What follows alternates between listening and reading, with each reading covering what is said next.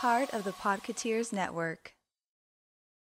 It's the Quizmail Podcast, the only fun fact and quiz show on the Podketeers Network.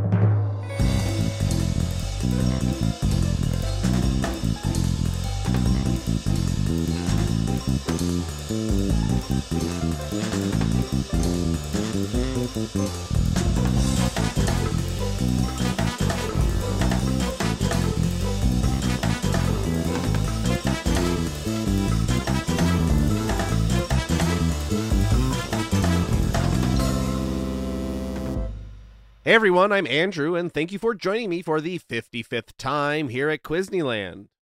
Here at Quizneyland, I'll be bringing you fun facts and trivia from all aspects of the Walt Disney Company.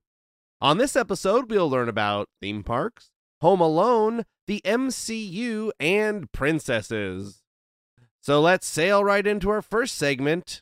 Did you know?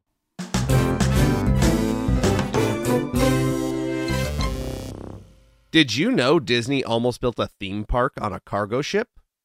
All of the following information is from an article by Jim Korkis. Before starting their own cruise line, Disney considered a floating theme park on a ship to be christened the SS Disney. Jim Cora of Disneyland International was attending a fundraising dinner as a representative of the Disney Company in 1992, and he was seated next to a U.S. Navy admiral who was proposed an unusual offer. He mentioned that he had a spare aircraft carrier that Disney was more than welcome to build a theme park on. Cora realized it was a joke and laughed appropriately, but later that night gave the idea some further thought as a possibility of tapping into a wider international audience that might never be able to travel to a Disney theme park. The next morning, he pitched the idea of a floating Disney theme park to his staff, who all loved the idea. Cora then decided to investigate if there was anyone at Disney who might know enough about the ships to determine whether the idea was actually feasible. Larry Fink, who worked with Imagineer Mark Hickson on Disneyland Splash Mountain, knew about Hickson's 13 years of shipbuilding experience and told Cora that Hickson would be his man for the job. Hickson was well versed on both ships and producing Disney attractions. Cora called and talked about the feasibility of using an aircraft carrier as a base for a floating theme park. Hickson immediately responded that it would be better to use a larger craft like a cargo ship or an oil tanker because of the flexibility and having much greater capacity. Finally, a super tanker was agreed on as the base. Cora pitched the idea to CEO Michael Eisner and Frank Wells, who both loved the idea. They were working under the assumption that the upcoming opening of Euro Disney Resort in 1992 would generate an influx of capital for several new projects and what was to be called the Disney Decade. According to Hickson, quote, thanks to the supertanker's architecture, the cavernous volume inside the ship gave us the opportunity to put four or five decks of the attraction inside, plus more attractions on the top deck. We're looking for 16 to 18 attractions, about half of what would be at a normal Disney theme park. The plan was for the ship to stay in a port for two or three months and then travel to the next location. It would not return to a port for four or five years so that it would build anticipation as well as makes the experience something more special. Actually, it would not just be one ship, but a fleet of three ships the SS Disney floating theme park, another smaller vessel that would be able to shoot off the nighttime fireworks show in the middle of the harbor, and a passenger ship for the permanent staff, since there would not be facilities to house them on the main ship. The entrance on the dock would have been what is described as a portable main gate that could be assembled from themed containers. The containers would be shipped in advance to the dockside location and assembled to become the ticketing plaza with booths selling tickets, souvenirs, and food that would be in operation before the arrival of the SS Disney to start to create the Disney experience and build excitement. The hub of the ship that the guests entered had a big glass canopy over the top of it, in addition to gigantic elevators and escalators to help guests access the different levels. The planned attractions would primarily be from Fantasyland and Tomorrowland. It was felt that Main Street USA, Frontierland, and Adventureland were generally more American centric and would not be interesting to a wide cultural audience. On the top deck was the Orbitron, a Fantasyland carousel under a glass dome, Casey Jr. train, a large Ferris wheel, Alice in Wonderland spinning teacups, and Dumbo the Flying Elephant.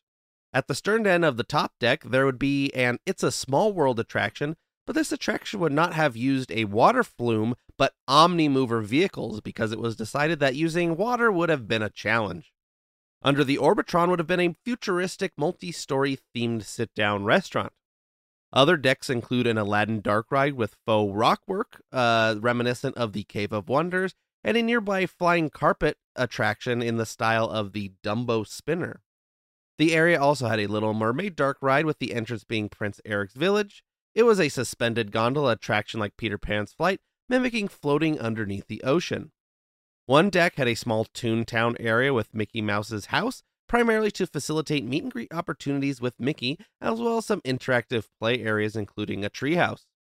Also in the area was Roger Rabbit's cartoon Spin, with a small fountain out front, and a 3D movie theater with a balcony that would show either Muppet Vision 3D or a new show featuring the Lion King characters.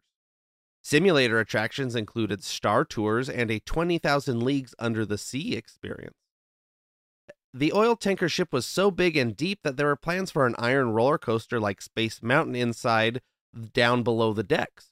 However, since there was no actual mountain structure, the attraction would have been renamed. Eisner pushed for the roller coaster to be themed to Indiana Jones and based on the scene from the film Indiana Jones and the Temple of Doom with the runaway minecar. Additional plans include a large pipe organ that would play music, a giant retro telescope, a mini castle, and other ideas that were never finalized. While both Michael Eisner and Frank Wells loved the project, the Disney company's losses on Euro Disneyland, which resulted in the cancellation of several other Disney Decades projects, and the death of Frank Wells put a damper on the SS Disney project. The strategic planning group at corporate convinced Eisner that just concentrating on doing a Disney themed cruise ship would be easier, less maintenance, less expensive, and more profitable. And that's all for this time on Did You Know? We will be back with the Quizneyland quiz after a short word from our sponsor.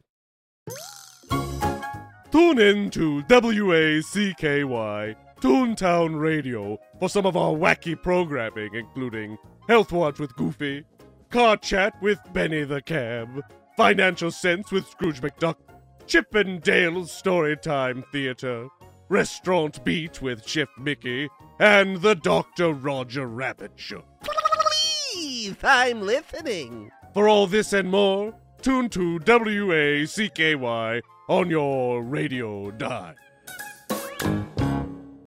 And we're back, and it's time for the Quizneyland quiz.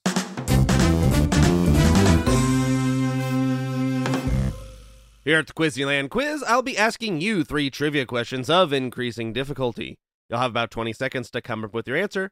If you haven't figured out about halfway through, I'll pop in with a hint. If you don't get the answer right, well, at least you learned something. Let's get started with question one. How many Home Alone movies are there?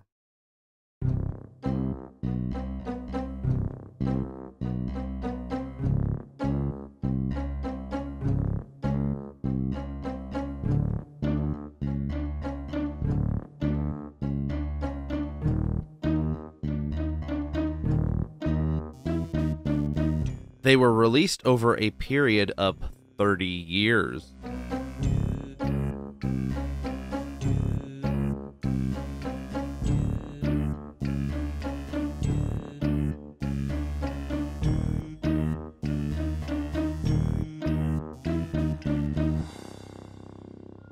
Time's up. The answer is six.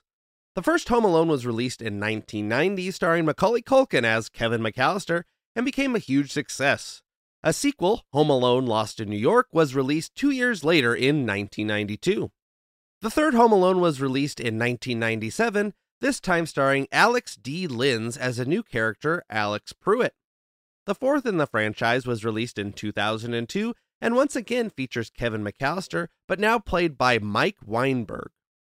The fifth in the series was released in 2012 with the subtitle The Holiday Heist. The main role of Finn Baxter is played by Christian Martin. The final in the series was released on Disney Plus in 2021 with the title Home Sweet Home Alone. The main role of Max Mercer is played by Archie Yates. Let's move on to question two. Which actor, besides Stan Lee, is featured in the most Marvel Cinematic Universe projects?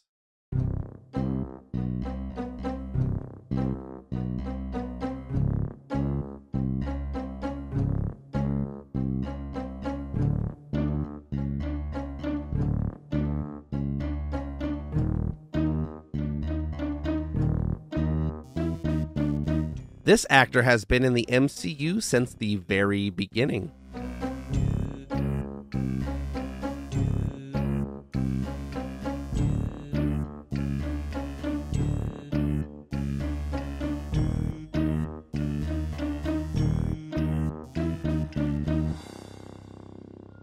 Time's up. The answer is Samuel L. Jackson. He has played Nick Fury in a total of 14 MCU projects. The films are Iron Man, Iron Man 2, Thor, Captain America the First Avenger, The Avengers, Captain America Winter Soldier, Avengers Age of Ultron, Avengers Infinity War, Captain Marvel, Avengers Endgame, Spider Man Far From Home, and The Marvels. He also stars in Secret Invasion and provides the voice of Nick Fury in What If. Jackson also portrayed Nick Fury in the ABC series Agents of S.H.I.E.L.D., which is not technically part of the MCU. Now it's time for the final question. Which Disney princess has the least amount of screen time in their movie?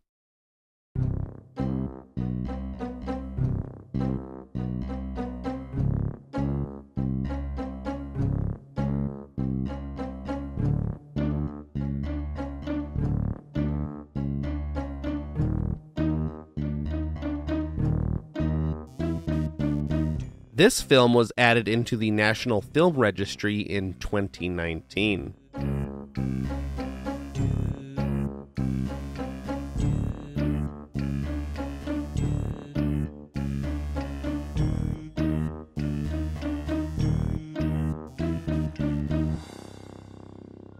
Time's up. The answer is Aurora. In her own film, Sleeping Beauty, she is only featured in just under 18 of the 75 minutes of the film. The other princesses' runtimes are Jasmine, 19 minutes and 57 seconds, Cinderella, 26 minutes and 4 seconds, Snow White, 29 minutes and 19 seconds, Pocahontas, 30 minutes and 3 seconds, Belle, 32 minutes and 40 seconds, Ariel, 33 minutes and 21 seconds, Mulan, 37 minutes and 27 seconds. Tiana, 44 minutes and 26 seconds. Merida, 52 minutes and 15 seconds. Anna, 52 minutes and 48 seconds. Raya, 54 minutes and 50 seconds. Rapunzel, 56 minutes and 40 seconds. And lastly, Moana, 1 hour, 6 minutes and 31 seconds. Well, that's our show. Thanks for playing. I hope you had fun and possibly learned something too. Until next time, keep the change, you filthy animal. And this has been our trip into Quizneyland!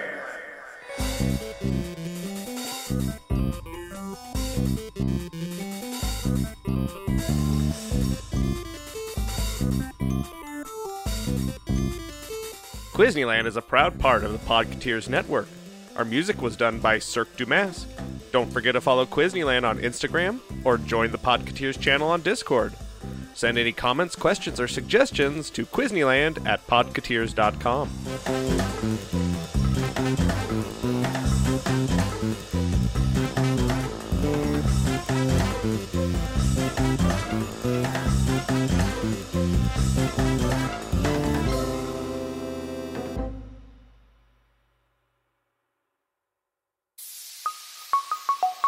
of the Podketeers Network.